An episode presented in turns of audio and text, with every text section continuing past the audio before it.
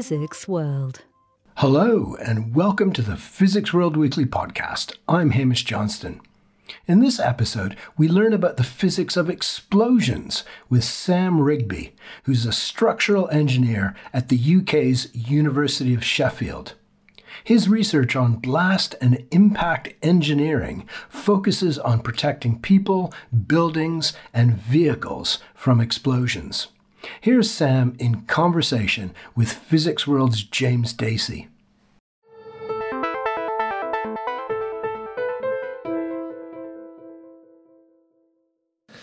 Okay, Sam, well, thanks for joining the podcast today. Thanks, James. Thanks for having me on. So, how did you first get into studying explosions? Was it something you fell into, or did you always have a fascination with understanding how things blew up? Yeah, so uh, I think growing up, I was always interested in the built environment. I was always interested in uh, kind of civil and structural engineering in general. Um, so going to university to study that was quite a quite an obvious career path for me. Um, but it, it, was only really sort of midway through my undergraduate when I discovered this this kind of love for uh, for blast and impact engineering. The the head of our group, Professor Andy Tyas, he gave a lecture uh, on structural collapse and famous famous case studies of structural collapse. And the one in particular uh, that, stuck in my head was the, the Hyatt Regency walkway collapse uh, in Kansas City in, in 1981. Um, it was kind of a last last minute design choice that, that the engineer changed, and then it led to uh, quite a catastrophic structural failure. And it felt like a turning point to me. It felt like that was the point where I was like, oh, you know, I realized that engineering wasn't this exact science. It was, mm-hmm. it was effectively, you know, physics informed trial and error. And that kind of really awoken a, a passion in me for studying what happens when things uh, don't behave as, as, as expected. So with with your research, I know at the cutting edge now of lots of physics and engineering, there's lots and lots of modelling on computers, but uh, I'm sure there's some of that as well with you. But you also have a real world lab where you you, you blow things up essentially and study how that what happens, the results of that.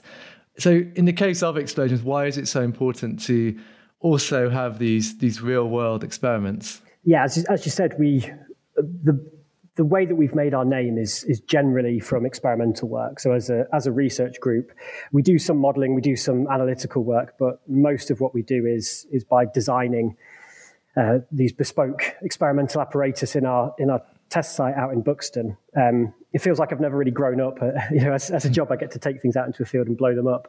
But the the reason why the reason why it's so important to do this sort of work for Blast, in terms of a purely uh, sort of technical and, and, and, physics perspective, it's because Blast itself is such a, an aggressive environment. It's such an extreme physical process that up until very recently, we've not had much of an informed view of, of what's going on um, because it's so hard to measure.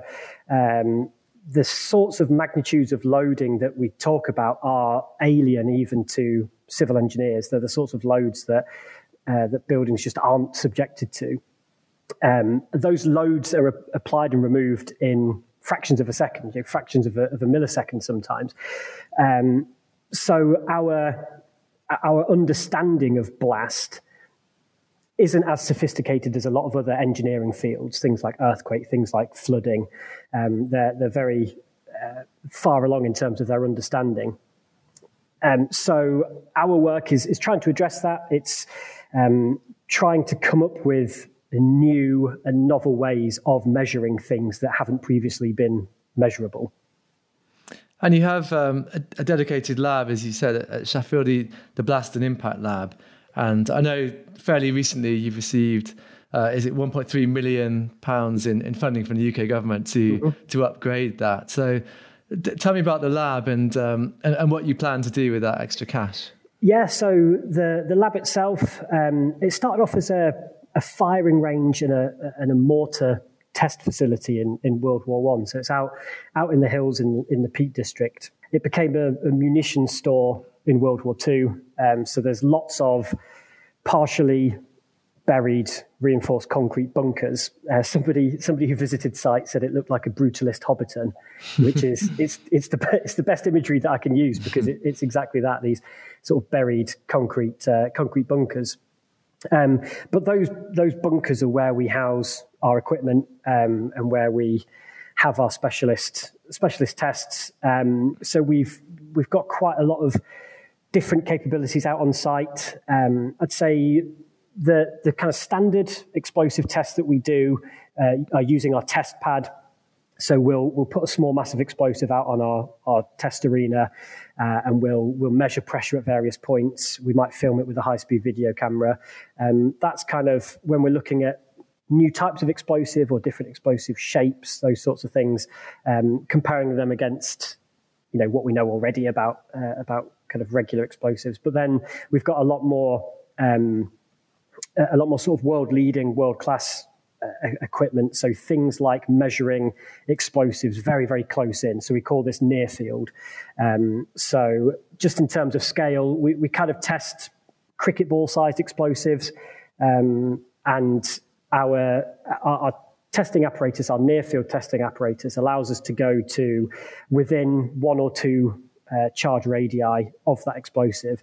Um, so again, it's, we're, we're, really pushing the limits of what we can measure it's very, uh, I mentioned earlier about the challenge. We, we have to design um, our, our, equipment that can sample things at megahertz frequencies, but survive pressures in the order of, of magnitudes. Um, so yeah, we've got, we've got a new near field testing rig, uh, and that's, we've done a lot of work of, on that over the past decade or so. And this new um, investment that we've got from the Research Council is kind of centered around that as a capability, but bringing it up to date, uh, interfacing that with a lot more modern diagnostic tools. So we're uh, we're buying a couple of very high frame rate, ultra high speed video cameras that can go up to uh, perhaps 10, 10 million frames per second. That's 10 million hmm. frames per second. Um, we're, we're investing in a, a medium wave infrared camera. Uh, we've got flash X ray. Um, the idea is that um, you, you, get a lot of benefit from synchronizing these diagnostics. Um, so if you were to just measure, for example, pressure in isolation, there's only so much of a picture that you can paint with, with that information. But it's when you couple it with things like high speed video uh, and things like high high rate temperature measurements that you can get a more complete description of what's actually going on in that physical process. How is the explosive detonating and, and uh, propagating outward and interacting with its surroundings? So I'm actually originally from Sheffield. Uh, you, you, probably couldn't tell with my accent because I've been, I've been away so long that I lost it. But I, I, know the Peak District quite well, and I, I, just wondered, you know, you're blowing stuff up. Does that not interfere with, say, people out walking get a bit of a surprise, or or farmers getting angry? Do you get, do you get any of that? Uh, occasionally, yeah. We. Um, uh, we have we have a very loud siren on site which warns people when we're when we're about to do an explosion. Uh, I think it was the old foghorn from an aircraft carrier, and that sits on top of one of the bunkers and, and, and points out over to the valley. But that's about as loud as the explosives um, itself. Some of some of the tests, or, or, quite a lot of the tests that we do, are inside as well, in indoors, either in uh, a bunker or inside kind of a sealed mm-hmm. atmospheric chamber. So it, it, doesn't tend to be quite. It doesn't tend to be that loud in, in fact, the, we call it the battle horn. The battle horn is probably the loudest thing on site. Um, but it does it does put a limit on the size of explosives that we can use.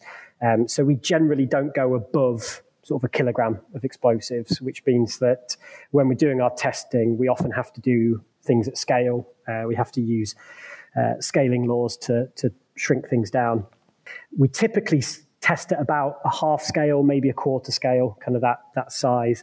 Um, but we're, we've just submitted a, a, piece of work to the Research Council, again, that, that, builds on the new lab upgrade, where we're going to look at hopefully um, evaluating blast loading on a citywide scale. Mm-hmm. Um, very much inspired by the, the goings on in, in Beirut and uh, things like the, the conflict in Ukraine, in order to better understand what happens when an explosive uh, event occurs in a built up area um, so we're, we're potentially going to go to maybe one to 100, maybe even one to 1,000 scale with, with that.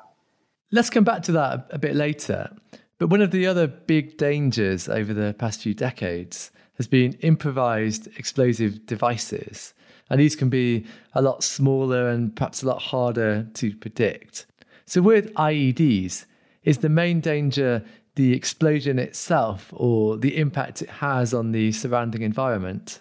The issue that we're seeing nowadays is um, when when explosives were uh, sort of a, a, a, global scientific effort in sort of the, the 1940s, 1950s, post World War II, development of the, the, the nuclear bomb, the nuclear arms race, the situation was very different. There, there were very, very large scale bombs with very, very long durations, very, very long pressure pulses um, that were you know, kilometers away from, uh, from the structure in question at that point. Um, and that's that's something that we generally call far field. Um, there, the the whatever happened to generate that blast wave has happened, and it happened sufficiently long ago that we don't need to worry about it. All we need to worry about is the blast wave as, as it's traveling out and interacting with uh, and loading the structures in its path. But recently, the challenge has, been, has turned very different. Explosives have become much much smaller. They're, they're person borne, uh, suicide bombers, backpack bombs, uh, even, even vehicle bombs. Um, and now the challenge is how do we how do we quantify the loading from these sorts of explosives when they are located very, very close to something? Uh, because when they're located very close to something, the actual explosion itself matters. Um, how that how that energy is released, the rate in which it's released. So therefore, you know the chemical reactions that are going on, the, the the material that makes up the explosive device is very important. What the explosive is surrounded in, um, you know, if it's if it's surrounded in things that are going to mitigate the loading, uh, things that are going to take energy out, or in some situations, things that are going to put energy mm. in. Um, yeah, also, I saw one. Um, sorry, yeah, sorry to interrupt you. I, I, saw one study you had about um, buried bombs, so mm-hmm. IEDs in soils, and how that can basically intensify the impacts. Um, yeah. what, what, did you find with that? Yeah, so with a with, with, a free air explosion, the the energy can dissipate in all three dimensions. It can just expand freely outwards into the air. With a buried explosive, the mechanisms are very different because as that as that pressure wave gets coupled into the soil and begins to travel outwards, when that pressure wave reaches the soil surface, it begins to lift the soil surface, and that that kind of acts like a pressure valve release, so that as the soil surface moves up, it gives this preferential path for the explosive detonation products to move upwards. So, what you find in free air explosions, if the energy is directed sort of evenly in all dimensions surrounding the charge, for a buried explosive, the majority of the energy is directed upwards out of the soil surface and then presumably onto whatever it is that's, that's triggered uh, the explosive device. And, and that behavior isn't consistent. That very much depends on the makeup of the soil itself. Um, so we did a lot of work that was measuring the spatial and temporal pressure distribution from, from buried explosives, um, specifically looking at how does the burial condition influence the, the mechanism of loading that, that's, that's developed. Um, we found found some really interesting, some really fundamental things as well, because it's it's long been known that moisture content has a has a critical role. So if, if a soil is dry or if the soil is wet, mm-hmm. the the actual magnitude of the load will be very different. Um, and our results uh, our results allowed us to unpick why. So why that occurs? What is it about a wet soil that confines the explosion and directs it upwards more so than a than a dry soil. Um, there are certain things I can't say about that, um, and the, and the work was sponsored by uh, UK MOD. So um, I, I, think I'll probably I'll probably, I'll probably, stop there just so I don't reveal anything that I shouldn't. No, no, it's, but, it's um, understandable. Yeah, I, I, suppose I was just wondering, without going into you know the exact kind of advice you, you gave to the MOD, how can that information be useful to people in the military? What can they do with it? So there's um, there's probably there's probably two main sources of sources of impact uh, that this work has. The first, in terms of um, okay, no, let, us say three. Um, I'll probably add one each time as well. Let's say three. So the first one is in terms of um, kind of the direct findings and the direct policies that, that would come from this. So what we found is that if our work identified that perhaps soil A was uh, much more effective at increasing the loading from a buried explosive compared to soil B, um, the, the, the, the, army could use that and say, well, if we've got two routes, one that goes over soil A and one that goes over soil B, in terms of risk management, if, if there were landmines on, on both of these routes, the risk from soil B is much lower because, because of what we know from the work that the guys in Sheffield have done. Um, there's also, in terms of design of, of vehicles and, and protective vehicles, um, if, if you don't know what load it's going to be subjected to, then how can you possibly design something that's that's efficient, something that's um, uh, makes best use of material, or also something that will withstand that loading? And then the third one is, is from an academic sense. It also helps us point out to what the next challenge areas are and what the next avenues of research are. Um, so, as an example, the the work that we did uh, for the buried explosives, it actually revealed to us that we didn't understand what happened in a non-buried explosive. So even in the simple case when there isn't sand there, we still didn't understand that. We still couldn't model it properly. And we still couldn't predict the loading from it. Um, and then, of course, what if it's not? What if it's not sand as a confining material? What if it's something like luggage, if it's an explosive on an aircraft or, or on a train or something like that? Uh, what if somebody intentionally surrounds the explosive in materials designed to react and, and combust and add energy to it.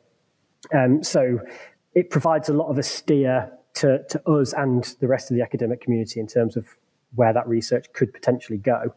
Um, and I guess also, so I said, I said I'd add another one, uh, as promised. Uh, in terms of in terms of actual data, uh, we have now got very good, very reliable experimental data that we can use to validate numerical modelling approaches. Um, so we can we can We've published a paper in the Proceedings of the Royal Society where we have included all of our experimental data as supplementary information. So anybody who's doing modeling in this can download that paper, grab that data, and say, right, let's let's try and match my model up with this. And um, if it does, brilliant. I know that it's working. I know that it's capturing the physics correctly. If not, I know how to, or I know that I should change my model accordingly. So, in terms of those relationships with the different parties. So you, you guys are the scientists trying to understand what's going on. You've got the the MOD who are looking for, you know, firm practical advice, and then you have the the commercial engineering companies that would be designing things like tanks or protective clothing. How does that relationship work in terms of coming up with the research questions and, and the transfer of knowledge? How, how, how closely do you work with these partners? Um, so it's something that we're incentivized to do um, through through the university. The university is very keen on us being able to evidence impact of our work, um, and, and, we're quite fortunate as a research group because those sorts of offshoots do come quite naturally. Um, uh, we've, I'd, I'd, say, for the most part, our relationship with the UK MOD uh, through through DSTL, which is the sort of the research branch of, of the MOD, uh, they actually sponsor the head of our group. They they uh, pay for his time. So his post is a DSTL chair in blast protection engineering. And that gives us a very, very uh, established mechanism to, to impact with, with the likes of the UK MOD. Um, with, with industry, it's, it's something that we perhaps have to go out searching for a little bit more. Um, but there are various, various avenues. So, for example, I'm, I'm currently involved in um, a project that's funded through a knowledge transfer partnership.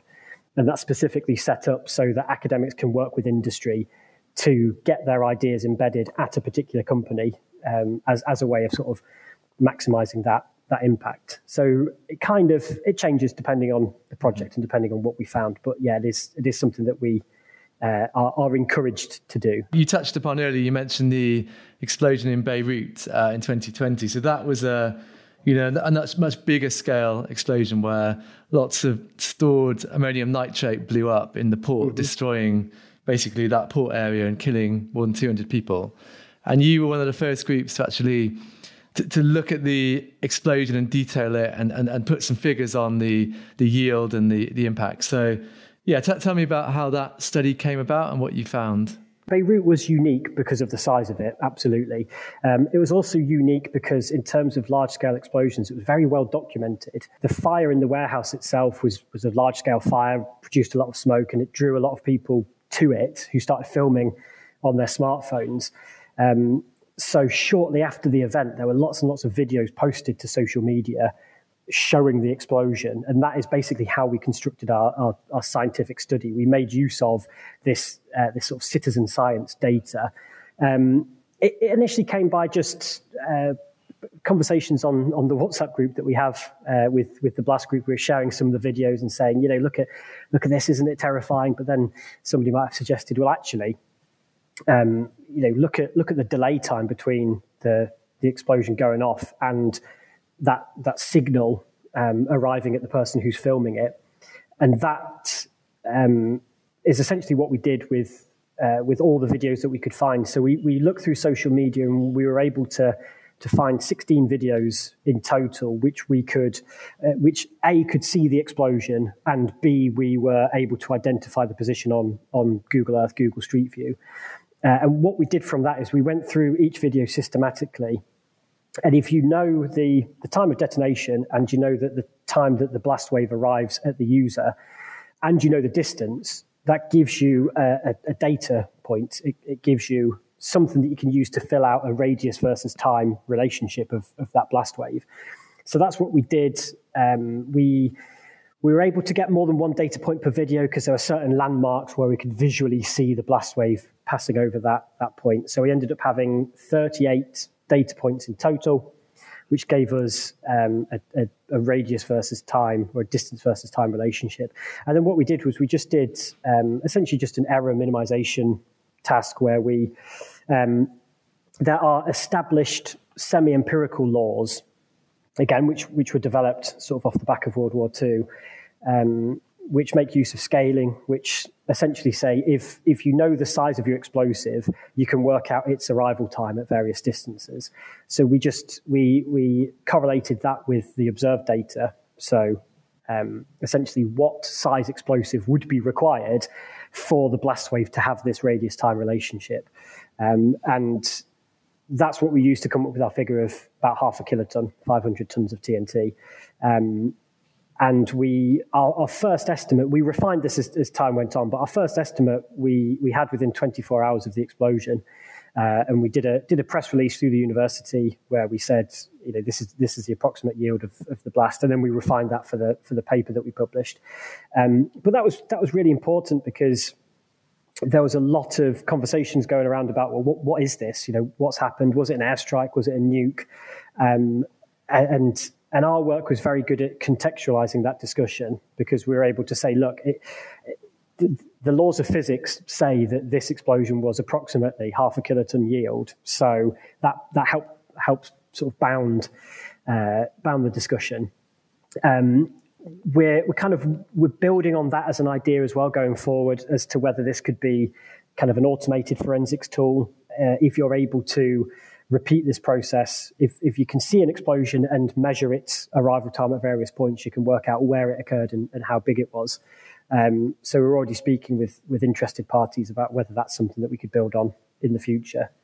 Um, so yeah very it, it, a tragic event but there's fortunately a lot that can be learned from it from a engineering and, and science perspective. Looking at the wider impacts of the research, how can it help to make urban infrastructures more resilient to the impacts of explosions? You know, whether that's protecting a nuclear power station or minimizing the impacts around the site that could be prone to blowing up?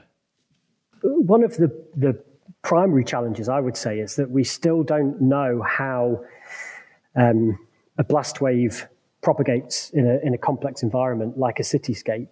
Uh, it's a very, very non-linear problem, especially if you have lots of different reflecting surfaces and lots of different channels for the for the blast to be uh, to be directed through. Um, I think one uh, a sort of a conceptual model that I often use is talking about ripples in a pond. So if you if you drop a stone in a pond and it's a perfectly flat pond with with nothing else in it, that ripple will just propagate outwards until it reaches the edge of the pond. But now imagine that the pond's got some islands, it's got you know, it's got some reeds, it's got some ducks. I don't know. It's, it's got lots of obstructions. If you drop a pebble in the pond, the, the, the wave in the pond is going to propagate outwards, but it's going to meet obstacles. It's going to change. It's going to interact. It's going to uh, it's going to superimpose with itself. There's going to be areas where it's it's weakened and strengthened. So, in order to to come up with robust ways to uh, design infrastructure, uh, sort of at a cityscape scale, we need to understand the loading first and foremost. Um, and and that leans into sort of what we're doing with with this this funding grant application. We we don't know where the hotspots are. We don't know where the the risky areas are. We don't know if this explosion was to occur here. We don't know what damage would be. We don't know how chaotic it is and how sensitive it is to to things like explosive size, shape, composition, those sorts of things. Um, so yeah, it's a it's a very very sophisticated non-linear mm-hmm. problem that that we're attempting to work on. But I, I'd say that from from our observations of Beirut, the the critical areas are things like major infrastructure routes and hospitals. Um, if if they are damaged, then recovery efforts, both short term and long term, are are very very hampered. Um, so we're hoping that the sorts of studies that we will be able to do if this uh, if this grant application comes off will inform that sort of, of way of thinking. Be able to do more robust risk-based studies on bits of critical infrastructure in the event of future explosions and cityscapes. Okay, Simon, well, good luck with developing that work and, and also good luck with upgrading the lab. Thank you very much. Yeah, it's, it's uh, challenging work, but it's hmm. hopefully it has some real world impact. So yeah, we're really looking forward to making making some inroads. I would say it's been a blast, but I'll resist. Sorry. nice.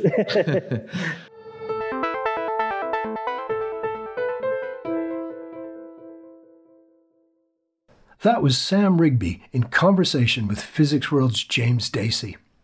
The British physicist, mathematician, engineer, inventor, and suffragette Hertha Ayrton was born in 1854 in the Portsea area of Portsmouth. She was responsible for developments in fields as diverse as electricity, mathematics, and the physics of liquids and gases and is widely regarded as one of the most prolific female inventors in scientific history. But unlike celebrated male contemporaries such as Nikola Tesla, Thomas Edison, and Alexander Graham Bell, Ayrton's many accomplishments are often overlooked. In a feature article on the Physics World website, the Munich based science writer Anita Chandran explores Ayrton's remarkable life and describes how she forged a path for women in science and engineering. Chandran also explains why Ayrton's involvement in the women's suffrage movement only added to her rich legacy. Chandran looks at some of Ayrton's many inventions, including a device for measuring heartbeats and the Ayrton flapper fan, which was used to push back the toxic gases used on First World War battlefields. You can find Chandran's article on the Physics World website. Just look for the headline Hertha Ayrton, Pioneering Inventor and Suffragette. And we've also published two videos about Ayrton, one featuring Chandran and the other featuring the science historian Elizabeth Bruton at University College Dublin. You can find both under the headline Hertha Ayrton, an advocate for interdisciplinarity. Also new on the website is an article about university degree inflation in the UK by Peter Main of King's College London. He points out that in 2011, 16% of graduates were awarded a first class degree from a British university.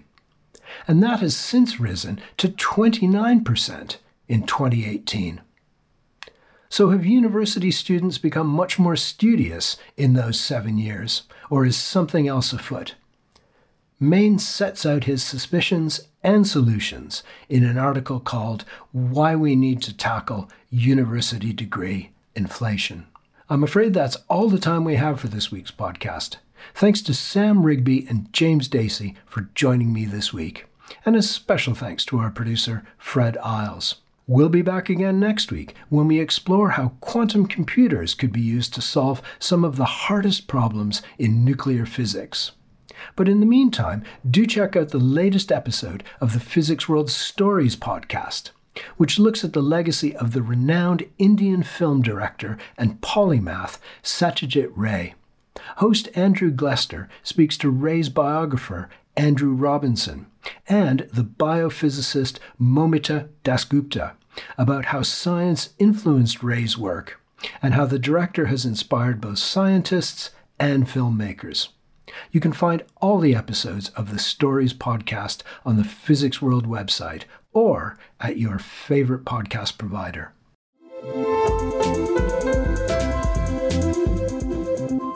Physics World.